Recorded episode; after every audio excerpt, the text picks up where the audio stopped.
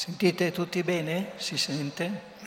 Se ci sono problemi alzate le mani e io mi fermo.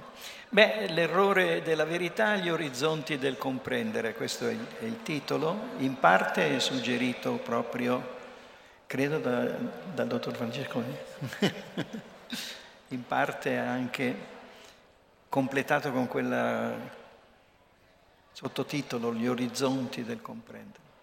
Ma direi, sulla verità si è sentito di tutto no? in queste giornate così ricche, così... Io cercherò di dire adesso una cosa che suppongo possa essere accettata da tutti. Se è così è davvero una cosa rara, no? Una cosa che può essere accettata da tutti. Mi esprimerei in questo modo. Comunque ve la mettete con la verità, Resta il fatto che la realtà è vera e la verità è reale. Lo dico in un altro modo più semplice. Se qualcosa esiste, beh, necessariamente è vero, non possiamo negare verità a ciò che esiste. Ma se qualcosa è vero, necessariamente esiste. Non vedo come si possa negare questa ovvietà, diciamo così, no? Sì, però con questo abbiamo fatto solo un piccolo passettino per cominciare a camminare, perché è chiaro che tutti possiamo a questo punto chiedere se qualcosa esiste è vero, ma che cosa è verità allora? Ma se qualcosa è vero allora esiste, ma allora che cosa intendiamo quando diciamo che qualcosa esiste? Che cosa significa che qualcosa esiste?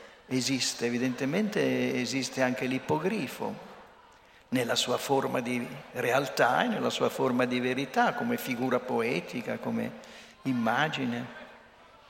Ecco, della verità quindi non basta dire che cosa è. Questo è il primo punto che vorrei forse come dire, meditato insieme da tutti noi. Non basta dire, eh? non basta che uno dica dimmi che cosa intendi quando dici verità, perché anche se lo dicesse non basterebbe, secondo me. E allora prendo un esempio universale, che prenderò solo come esempio naturalmente, non come approfondimento del suo senso profondissimo.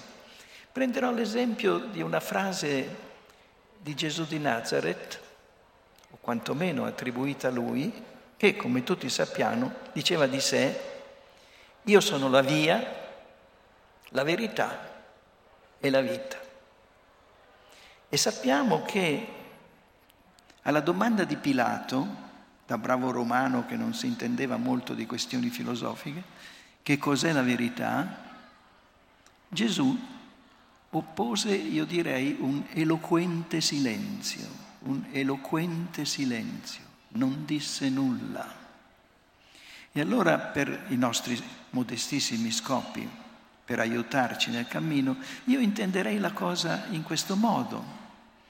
Gesù non risponde perché la verità non è una proposizione, perché la verità non è un detto, perché separare la verità nella sua totalità, nel suo complesso, e ridurla ad un detto, ad una proposizione, astrarla, cioè, significa farla morire, perché la verità, dice Gesù di Nazareth, sta insieme alla via e alla vita.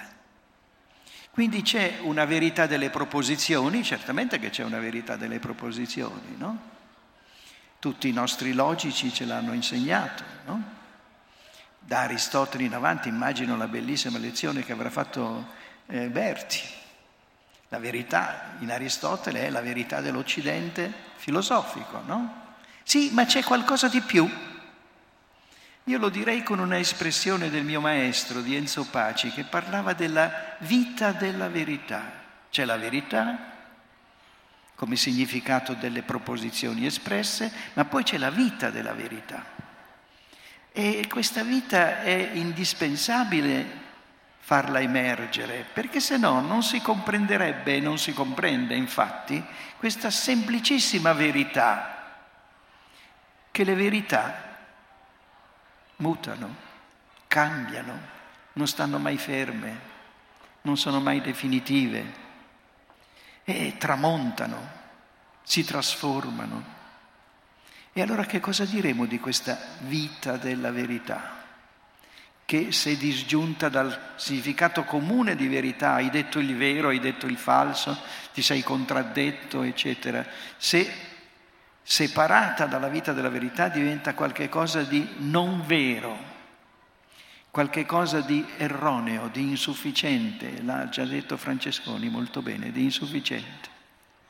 Beh, proviamo a interpretare allora il motto famoso di Gesù alla nostra maniera, naturalmente, non come una questione teologica o religiosa, ma ai fini di questo discorso. Cosa intende Gesù quando dice la via? Beh, noi filosofi potremmo intenderlo così, non attribuendolo a lui, lui lo diceva in aramaico, figuriamoci chissà qual era la posta in gioco lì, ma prendiamolo alla nostra maniera di figli della filosofia, l'Occidente è anche figlio della filosofia, la via. La via in greco si, si direbbe mezzodos, odos, odos vuol dire via, mezzodos, la via diritta, la via diretta, la via che giunge alla conclusione. Quindi Aristotele, l'organon, la via è l'organon, lo strumento. Allora il motto che stiamo esaminando a modo nostro, diciamo così, sta dicendo una parte cospicua del senso della verità è lo strumento. Se non c'è lo strumento non c'è la verità.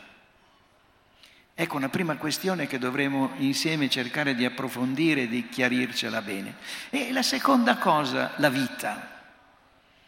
La via, la verità, la vita. Ma la vita per noi appunto la vita della verità, diceva Pacci. La vita significa per noi la forma di vita, come direbbe Wittgenstein, no? Questa nostra è una forma di vita. È la forma di vita di quest'anno, in questa città, in questo paese, in questo mondo, in questa tradizione, in questa speranza, in questa ipotesi. È quello che tutti insieme facciamo la vita, è la forma di vita che ci accomuna. E, quindi in questo senso, quando noi parliamo della vita della verità, dobbiamo mettere in gioco anche il metodo, come cammina la verità, come cammina la verità, e il luogo della verità, la comunità di tutti noi, la forma di vita che ci caratterizza, noi siamo europei, non siamo cinesi, eccetera, eccetera, anche se ci sono ovviamente relazioni comuni. E allora Ecco, io direi questa prima lezione che dovremmo apprendere da queste prime considerazioni, sulla quale insisto con forza. Smettiamo di, come dire, coltivare la superstizione del significato. Badate, è uno stravolgimento mentale mica da poco, perché noi siamo abituati invece a pensare che la verità sia un significato, che si possa dire, e certamente in un qualche modo si può anche dire, ma si può dire nel momento in cui sono dimenticati gli altri due elementi, lo strumento, la via e la forma di vita. E allora certo se io mi rivolgo ad un biologo e gli dico in verità che cos'è una cellula, eh, lui me lo dice, ma non mi dice lo strumento, se lo dimentica, lo usa ma soprattutto non mi dice la forma di vita entro la quale questo strumento è nato, si è coltivato, si è sviluppato, sino a diventare una verità speciale, una figura della verità nella forma del significato biologico, il quale sta benissimo nella sua, diciamo così, partizione, ma non esaurisce di certo la verità, non è certo vero nel senso della totalità, non dice tutta la verità, quella che si dovrebbe dire in tribunale e che è impossibile in sostanza dire. Ecco, allora per ridurre la pratica filosofica a una serie di significati proposizionali o di dottrine semantiche, sintattico-semantiche, ecco, questa riduzione è una superstizione dalla quale, ve lo dico accuratamente, dobbiamo liberarci, confinarla nella sua specialità, essere pieni di riconoscenza per questo lavoro specialistico, ma essere molto attenti perché non ce lo gabellino come la verità, nel senso della sua vita e del suo strumento. Sicché, eh, se voi capite, ora faccio solo un cenno a questo perché i minuti corrono, se l'intera storia della filosofia, come noi la ricostruiamo, è la storia del logos filosofico, della ragione filosofica, delle proposizioni filosofiche e anche del suo lessico, l'essere, l'ente, hm? presi come oggetti assoluti, l'essenza, Bene, questa cosa, signori, è finita. E questo non è la morte della filosofia, è la dignità della filosofia, è la grandezza della filosofia, la sua capacità e il coraggio di mettere in questione i suoi stessi fondamenti, mostrando a tutti, anzitutto ai filosofi, ma bisognerà fare ancora molto cammino perché quello che sto dicendo diventi così ovvio e condiviso, mostrando a tutti che la filosofia è nata con particolari strumenti, un particolare linguaggio nato in Grecia, in unione con una maniera di scrittura particolare che è l'alfabeto greco, che è, come dire, la nostra stella polare, e che è nato in una comunità, in una forma di vita che era quella dei greci, non era quella dei cinesi, dei giapponesi, degli indiani, degli indiani in parte sì. Ecco, abbiamo visto che la nostra verità ha una sua limitazione precisa e l'esercizio filosofico concreto consisterà allora nella capacità di andare oltre se stesso, di mostrarsi capace di una ulteriorità, di una ragione nuova, se si può dire così, se mi lasciate passare l'espressione. Certo, eh, dobbiamo qui prendere in considerazione un punto molto importante, un punto molto... Vedete, ho fatto molta fatica a preparare questa cosa, continuo a saltare di qua e di là, perché quello che ho intenzione di dire è complicato e avrei bisogno di molto più tempo, allora ho cercato come sintetizzarlo. Allora, Dicevo prima, la verità gioca insieme allo strumento, è una delle tre parole magiche di Gesù. Eh? La verità cammina con lo strumento e in particolare con quello strumento che è il discorso di cui parleremo fra breve. Ecco, questa è la prima cosa da mettersi davanti agli occhi. La verità di cui tutti parliamo è sempre legata alla strumentalità. Non c'è verità se non ci sono strumenti esosomatici c'è la verità degli strumenti, c'è la verità dell'ascia primitiva, c'è la verità dell'aratro, c'è la verità della lancia. Questa è la cultura umana, capite? Noi siamo abituati a, come dire, a superstizioni eh, astrattamente spiritualistiche, no? Quando diciamo l'uomo crediamo di aver risolto tutto, no? Quando diciamo l'uomo diciamo un problema. Come nasce l'uomo?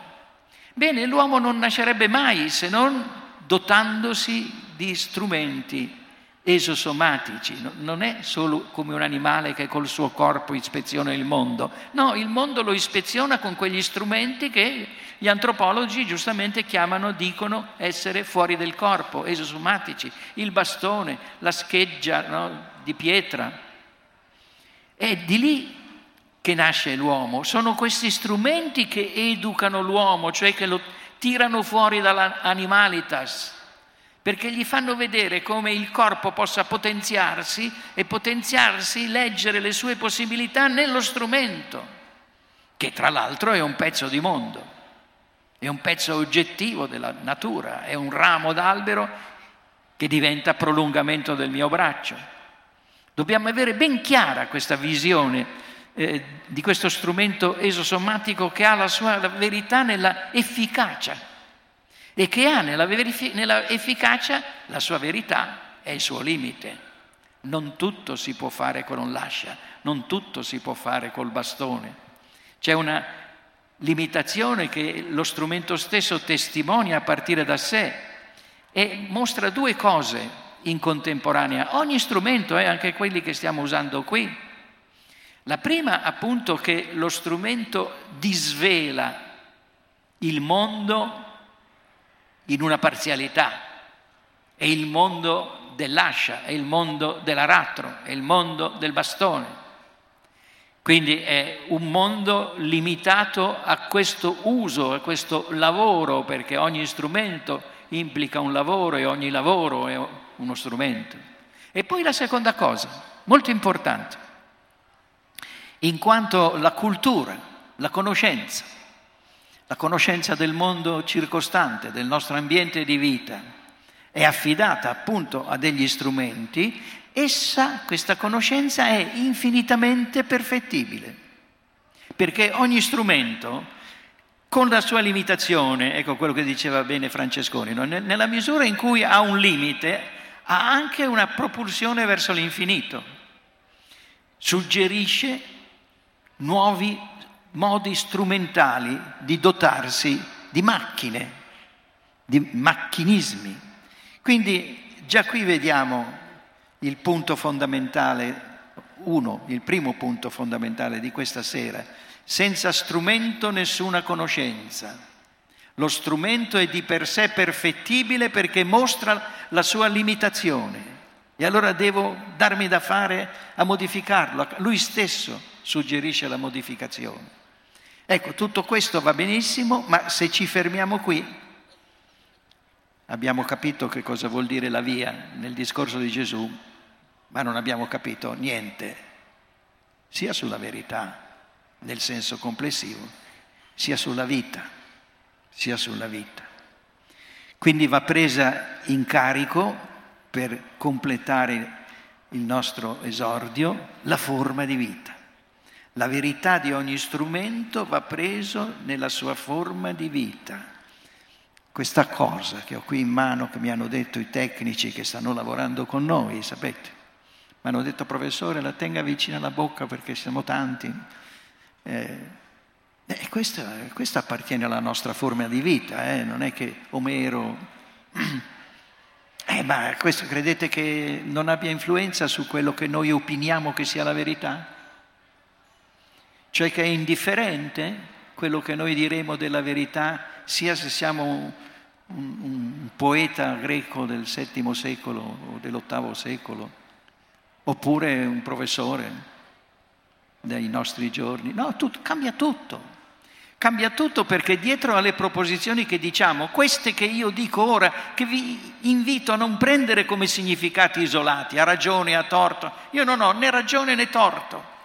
Vi sto dicendo che quello che dico non lo potrei dire, non lo potrei neanche pensare, senza il lavoro di tutti, senza il lavoro dei nostri tecnici, senza coloro che hanno costruito queste cose senza la forma di vita che caratterizza la nostra società, il nostro essere lavoratori di questa società. Ecco, questo è eh, tornare alla forma di vita, tornare, diciamo così, al mondo del lavoro sociale, come profondità, profondità di tutte le verità particolari. Non c'è una verità del biologo, una verità del neurologo, una verità dello psicanalista, se non come cammini strumentali particolari, ma quello che li unisce tutti e di cui essi sono largamente inconsapevoli, perciò ci sono ancora i filosofi, è che dietro c'è il lavoro sociale, c'è la forma di vita che consente certe idee, che consente certe realizzazioni, che consente certe emozioni, certi sentimenti, certe battaglie dialettiche. Quindi ecco, in questo senso bisogna liberarsi dalla superstizione del significato. Ma ora dobbiamo guardare più da vicino quell'altro strumento fondamentale che è appunto il discorso. Questo è un nodo complicatissimo perché è certo che io sto facendo un discorso, no? E quindi è anche sensata la pretesa che il mio discorso abbia una coerenza, abbia una consistenza, sia logico in questo senso. E, e tuttavia, ecco, questo strumento molto particolare che innanzitutto bisogna leggere come strumento perché non siamo abituati a leggerlo così. Sembra che il linguaggio si sia venuto così dalle stelle. No, il linguaggio ci è venuto dai nostri genitori che hanno cominciato a parlarci e i loro genitori avevano cominciato a parlarci, cioè in una deriva di discorsi, eh? in una deriva di discorsi che sono tutti strumenti, anche questi, esosomatici. Questa è un'altra cosa che so di dire creando difficoltà perché non, di solito non la si vede, non la si dice. Anche il discorso è come il bastone, perché il discorso, non, il discorso significativo, il discorso, la parola, la parola umana, è, è un uso della voce che rimbalza là fuori, che vi arriva là fuori, che mi ritorna indietro da là fuori, lo ascolto con queste orecchie, non ci sarebbe linguaggio comune senza le orecchie, anche se si possono immaginare linguaggi molto, molto belli, dei gesti, eccetera, ma sulla base del fatto che qualcheduno ha cominciato a parlare però. Mm? Allora il discorso risuona là fuori, torna indietro, pensate al bambino, come si suole dire, infante. Il discorso gli torna indietro semplicemente come suoni. Come diventa linguaggio? Perché è intelligente, ma queste sono frasi che non spiegano niente, no? che vanno spiegate loro stesse. No, il fatto è che questi suoni gli tornano indietro con l'abito di risposta di coloro che li accolgono e li restituiscono. Solo se mi parlano parlerò. E quello che si stabilisce allora tra colui che parla, il locutore, e coloro che ascoltano e che rispondono, è appunto una comunità di risposte, di abiti di risposta. Questo significa cibo, pappa, mamma, papà, stanza, sole, luna. La risposta dell'altro che mi torna indietro e, e diventa in questo senso semantica, cioè la creazione di una comunità di parlanti. Il discorso, come vedete, si intreccia da sempre con gli altri strumenti, quantomeno perché li nomina, perché dice prendiamo i sassi, prendiamo i bastoni, ma non finisce qui la sua azione. La sua azione è di creare una risposta comunitaria, di creare la comunità i soggetti parlanti che parlano la loro lingua nella loro forma di vita, nella loro esperienza del mondo, nella loro dotazione strumentale in generale. Quindi qui l'efficacia è la comprensione, l'orizzonte della comprensione, la seconda parte del nostro titolo. Quindi l'efficacia del discorso sta nella comprensione come l'efficacia dello strumento sta nell'effetto no? nell'immediato effetto. E naturalmente come gli strumenti, dicevamo prima, hanno un loro limite e una loro potenziale superstizione, chi vive di cultura agraria, poniamo, odia l'industria, quando sorge l'industria si ribella e dice no, l'umano è la vita del contadino, invece l'operaio industriale è una degenerazione. No, semplicemente è cambiata la forma di vita, è, è tutto qua. E quindi quello che era uno strumento, l'aratro, può diventare una superstizione, ma lo stesso accade col discorso. Il discorso che ci accomuna, che dice una verità in comune sulla quale conveniamo e sulla quale organizziamo il nostro lavoro sociale, le nostre intese, le nostre, eh, come dire, eh, strutture sociali, no? identità sociali. Questo può essere anche una fonte di superstizione. Il discorso ci accomuna, il discorso ci inganna, mente, ci strumentalizza, viene usato per scopi perversi, eh, perché ogni strumento ha ovviamente la sua luce e la sua ombra. E allora noi dobbiamo eh, superare, diciamo così, una visione diciamo, meramente epigonale, no? meramente come dire, di una filosofia che ancora crede che ci siano discorsi assolutamente veri e, e discorsi assolutamente falsi. Allora proviamo, proviamo a dare uno sguardo sintetico, vediamo se riesco in qualche minuto a rianimare uno sguardo di sintesi di questo intreccio degli strumenti operativi e degli strumenti discorsivi. Cominciamo dagli strumenti operativi, anzi, per forse aiutare la comprensione di tutti, facciamo un passo indietro. Prendiamo il mondo animale, il mondo dei viventi, così molto in generale, abbiate pazienza, ma forse efficace. Lo sterminato corpo dei viventi. Beh, il corpo dei viventi ha una relazione col mondo, viene dal mondo, ha una relazione col suo ambiente, entro il quale può vivere, perché se viene meno l'ambiente muore, perché non ha altro strumento che il suo corpo. E il suo corpo è uno strumento che potremmo definire verosimile. È verosimile che il mondo può essere, come dire, arrampicato, camminato, nuotato, volato, statemi dire in questo modo barbaro Ogni animale prefigura nelle strutture del suo corpo che la natura ha allevato via via il tipo di verità dell'ambiente che lo caratterizza. Il suo corpo è verosimile, è simile al mondo che è per lui l'ambiente vitale, la sua forma di vita. Tanto è vero, dicevo, che se viene meno questo, eh, gli orsi bianchi del polo ce li stiamo giocando. Ma adesso facciamo invece ad un, un passo ulteriore quella che potrei chiamare la memoria strumentale degli ominidi. Dico ominidi perché questa memoria strumentale ha qualcosa come due milioni di anni.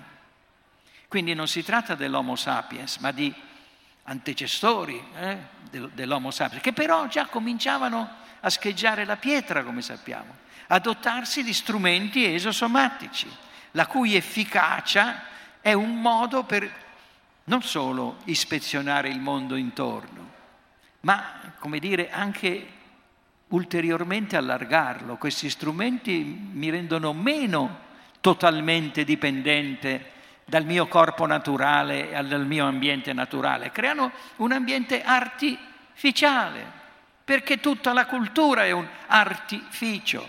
Non c'è niente di male nel dire questo, ma anzi tutto di bene. Ed è evidente che dal nostro punto di vista quella che noi chiamiamo la tecnica umana, la risposta strumentale degli uomini, è già in cammino da due milioni di anni, partorendo un po' alla volta quell'animale particolare, noi diciamo intelligente, perché fa uso di strumenti e ne fa l'oggetto del lavoro comunitario, del lavoro sociale, una traduzione del semplice fare nell'intendere ciò che si fa, perché lo strumento me lo insegna quello che il braccio faceva spontaneamente, il bastone mi dice ma stai attento, si può fare così, si può fare così, si può fare così, eccetera. Ma veniamo allo strumento regio, quello che la filosofia da Aristotele eh, a Giordano Bruno ha chiamato lo strumento il, il linguaggio, il discorso.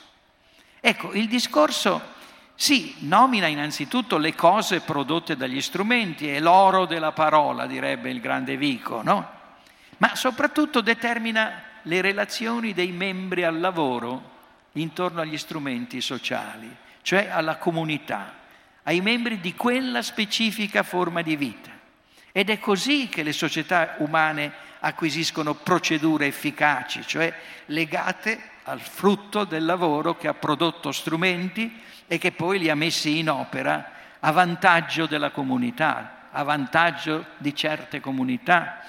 Ecco, dalla storia dei metalli, eh, l'era del ferro, l'era del bronzo, del ferro, cioè, da, dalle età preistoriche alla, all'energia atomica, eh, come dire, dal neolitico quantomeno, ma forse anche prima naturalmente, addirittura abbiamo evocato gli ominidi, da allora ad Einstein è un unico cammino.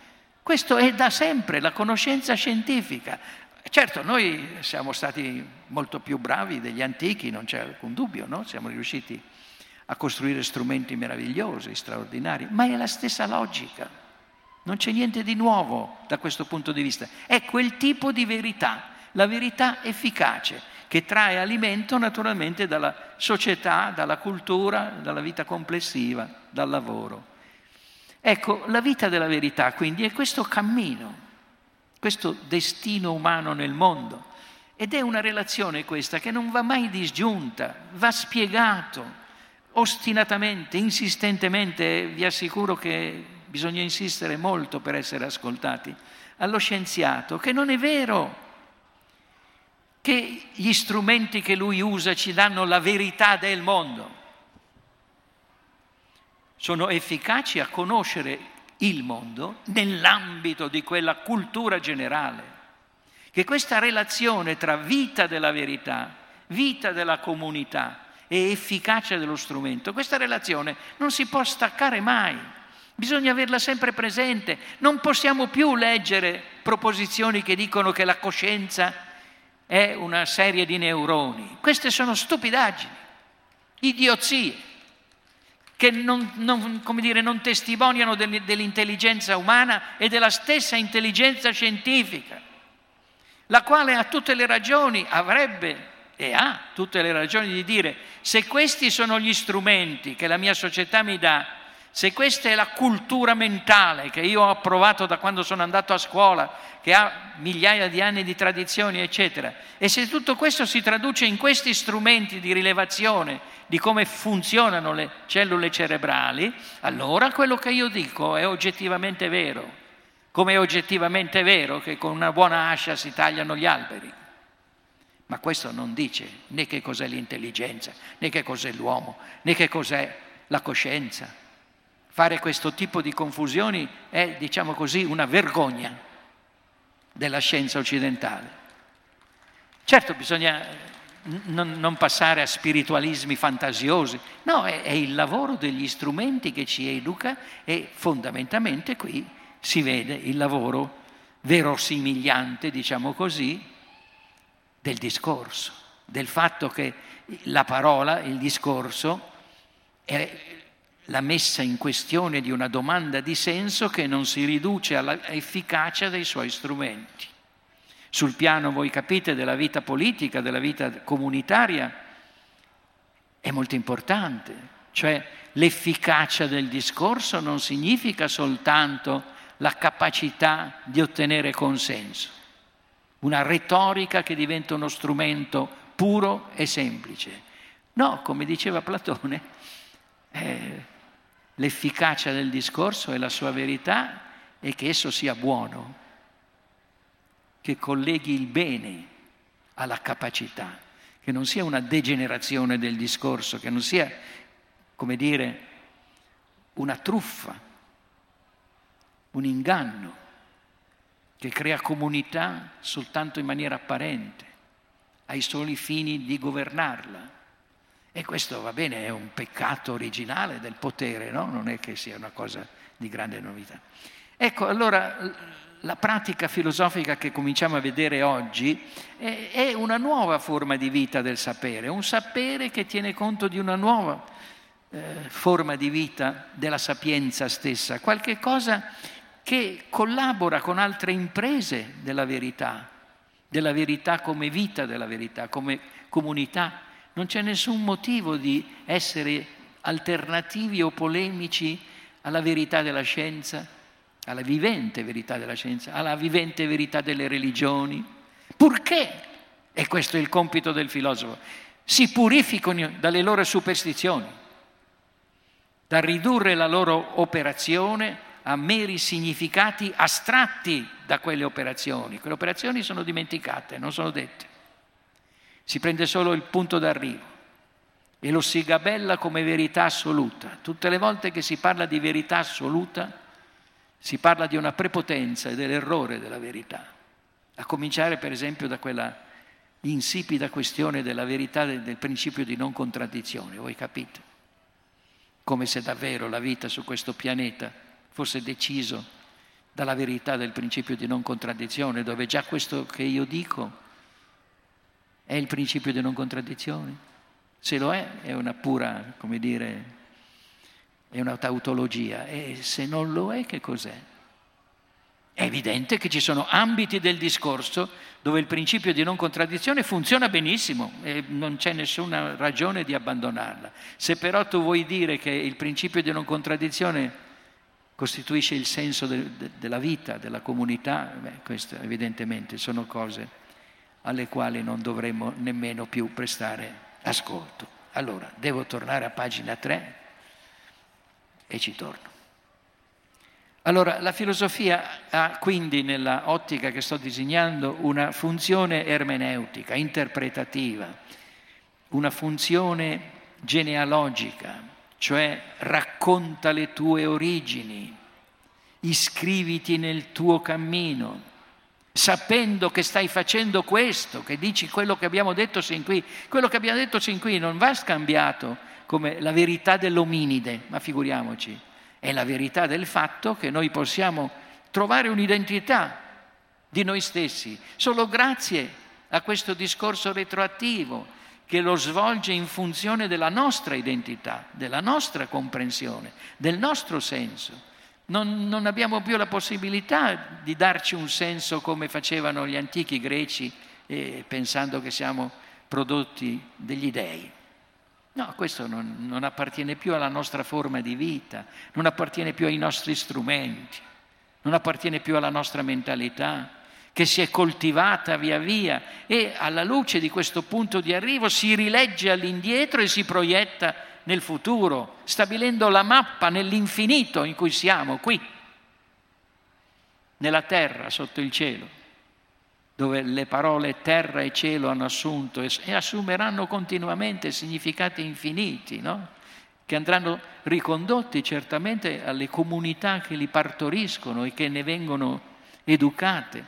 Quindi funzione ermeneutico-genealogica, ricordo solo una cosa molto famosa, la, la, filosofia del sospetto, come diceva Marx, come diceva Nietzsche, come diceva Freud, cioè il compito prezioso di non cadere nella superstizione del significato, ma di guardare dietro ai significati alla vita comunitaria complessiva nella sua trasformazione. Quindi superamento dell'esercizio, diciamo così, specialistico delle figure della filosofia.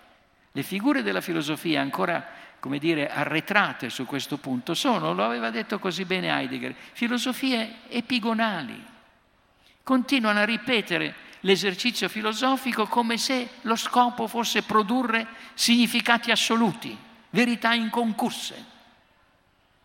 Vabbè, non c'è da arrabbiarsi, moriranno da soli, se ne andranno da soli, proprio perché il mondo in cui vivono non è più quello che allora partorì con molta ragionevolezza questo tipo di, figure. Se ne andranno da sé, come diceva Merleau-Ponty, la verità muta. E quindi le filosofie epigonali, diciamo così, le ingenue ontologie prefilosofiche, le logiche analitico-formali che si spacciano per la verità, non che esse non siano un cammino a suo modo efficace, ma c'è della superstizione, dietro tutto ciò. C'è una crisi profonda, lo dico solo come battuta generale perché ci sono sicuramente molti colleghi qua. Questa è la fine della filosofia accademica, che come diceva giustamente Calasso, ho trovato che aveva purtroppo perfettamente ragione, filosofia, le filosofie accademiche del nostro tempo sono assolutamente insignificanti, sono lavorini di scuola per ottenere una cattedra hanno perso ogni presa sulla politica, sulla, sulla morale, su, sulla, sulla, verità. No? E prima ce ne rendiamo conto, ovviamente, meglio è. Ma allora, la vita della verità, che è anche errore della verità, errore nelle azioni, errore nelle parole, perché azioni e parole sono strumenti, come abbiamo visto, e sono conformi tutto ciò è conforme al destino dei viventi che noi siamo qui e direi anche al destino di questo pianeta che sappiamo che non sarà eterno neanche lui, no? E quindi cosa sarà quando questo pianeta sarà finito? Ma gli errori sono fecondi perché suggeriscono appunto quella che io chiamerei qui la verosimiglianza. Mm? Dicevamo prima che anche i corpi degli animali hanno una loro verosimiglianza, sono simili all'ambiente che li ha prodotti e che essi contribuiscono a modificare sinché questa relazione equilibrata resta eh, attiva, no? sino a che non andiamo noi eh, a guastare le feste o il clima stesso, eccetera. eccetera. Quindi l'essere nel mondo è sempre uno stare nel gioco della verità, sia eh, la verità espressa, sia le verità, diciamo così, che vanno al di là del detto. Prima ricordavo questo esempio evangelico, ma pensate alle bellissime pagine di Agostino quando pone il famoso problema, se nessuno me lo chiede io lo so cos'è il tempo, se me lo chiedono non lo so più. E già perché il tempo non è un detto, non si può risolvere in una proposizione il cui significato è esatto. Ci sono proposizioni il cui significato è esatto, che adesso è sera, possiamo considerarla una proposizione a suo modo esatta, abbastanza universale, che è difficile immaginare che cambi nel tempo. Ma il tempo no, perché il tempo riguarda la forma di vita, riguarda la vita di un uomo in quel tempo, in quella tradizione, in quel linguaggio, in quelle emozioni, in quelle passioni. Eh, questo non si può dire, questo, questo si può soltanto vivere e accompagnare con un tipo di sapienza nuova che non ha la pretesa di verità assolute, ma ha, diciamo così, l'umiltà della verosimiglianza, di dire qualche cosa di verosimile, di qualche cosa che è come mettere diciamo, una zattera nell'infinito.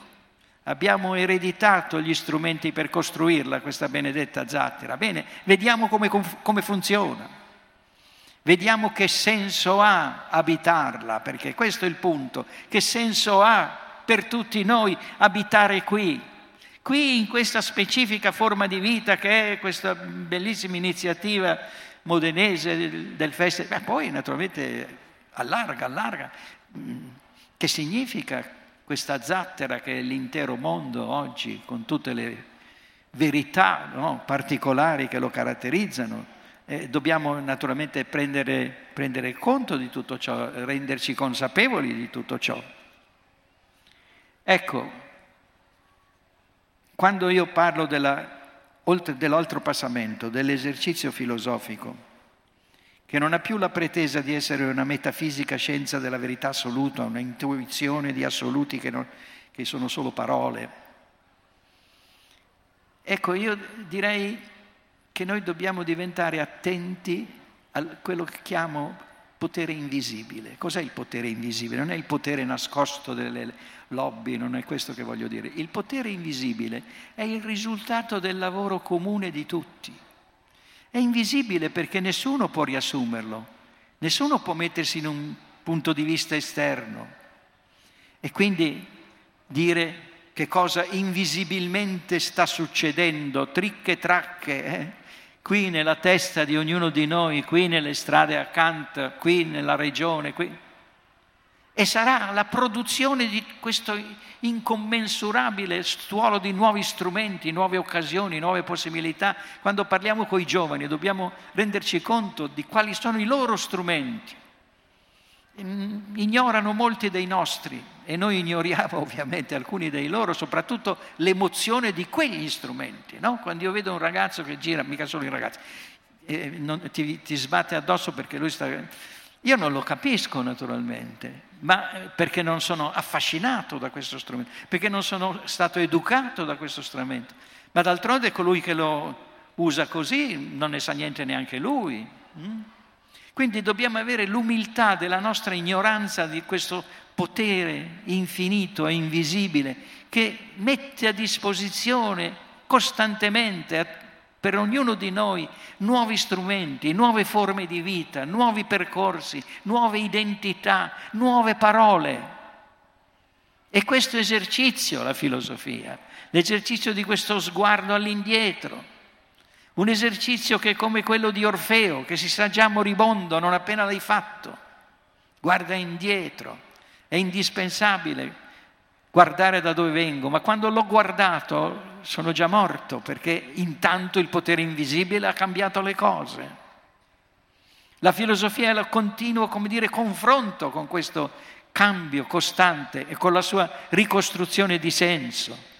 Quindi non una semplice replica di discorsi, per questo dicevo all'inizio, se prendete questo mio discorso per i significati che dice, è irrilevante. Potete criticarlo, non criticarlo, non è questo. Io vi voglio far vedere l'altra faccia della luna, hm? che è la nostra vita che continuamente si esercita nella nostra mente, nei nostri gusti, nelle nostre scelte, nelle nostre, anche nei nostri disgusti, in un conflitto perenno. Quindi un esercizio che vi propongo autopropositivo, invece che essere subito pronti a dire come la penso. Tutti siamo presi così, no? La grande ansia di dire come la penso. E invece fermarsi un attimo e dire ma da dove mi viene il fatto che penso così? Da che cosa?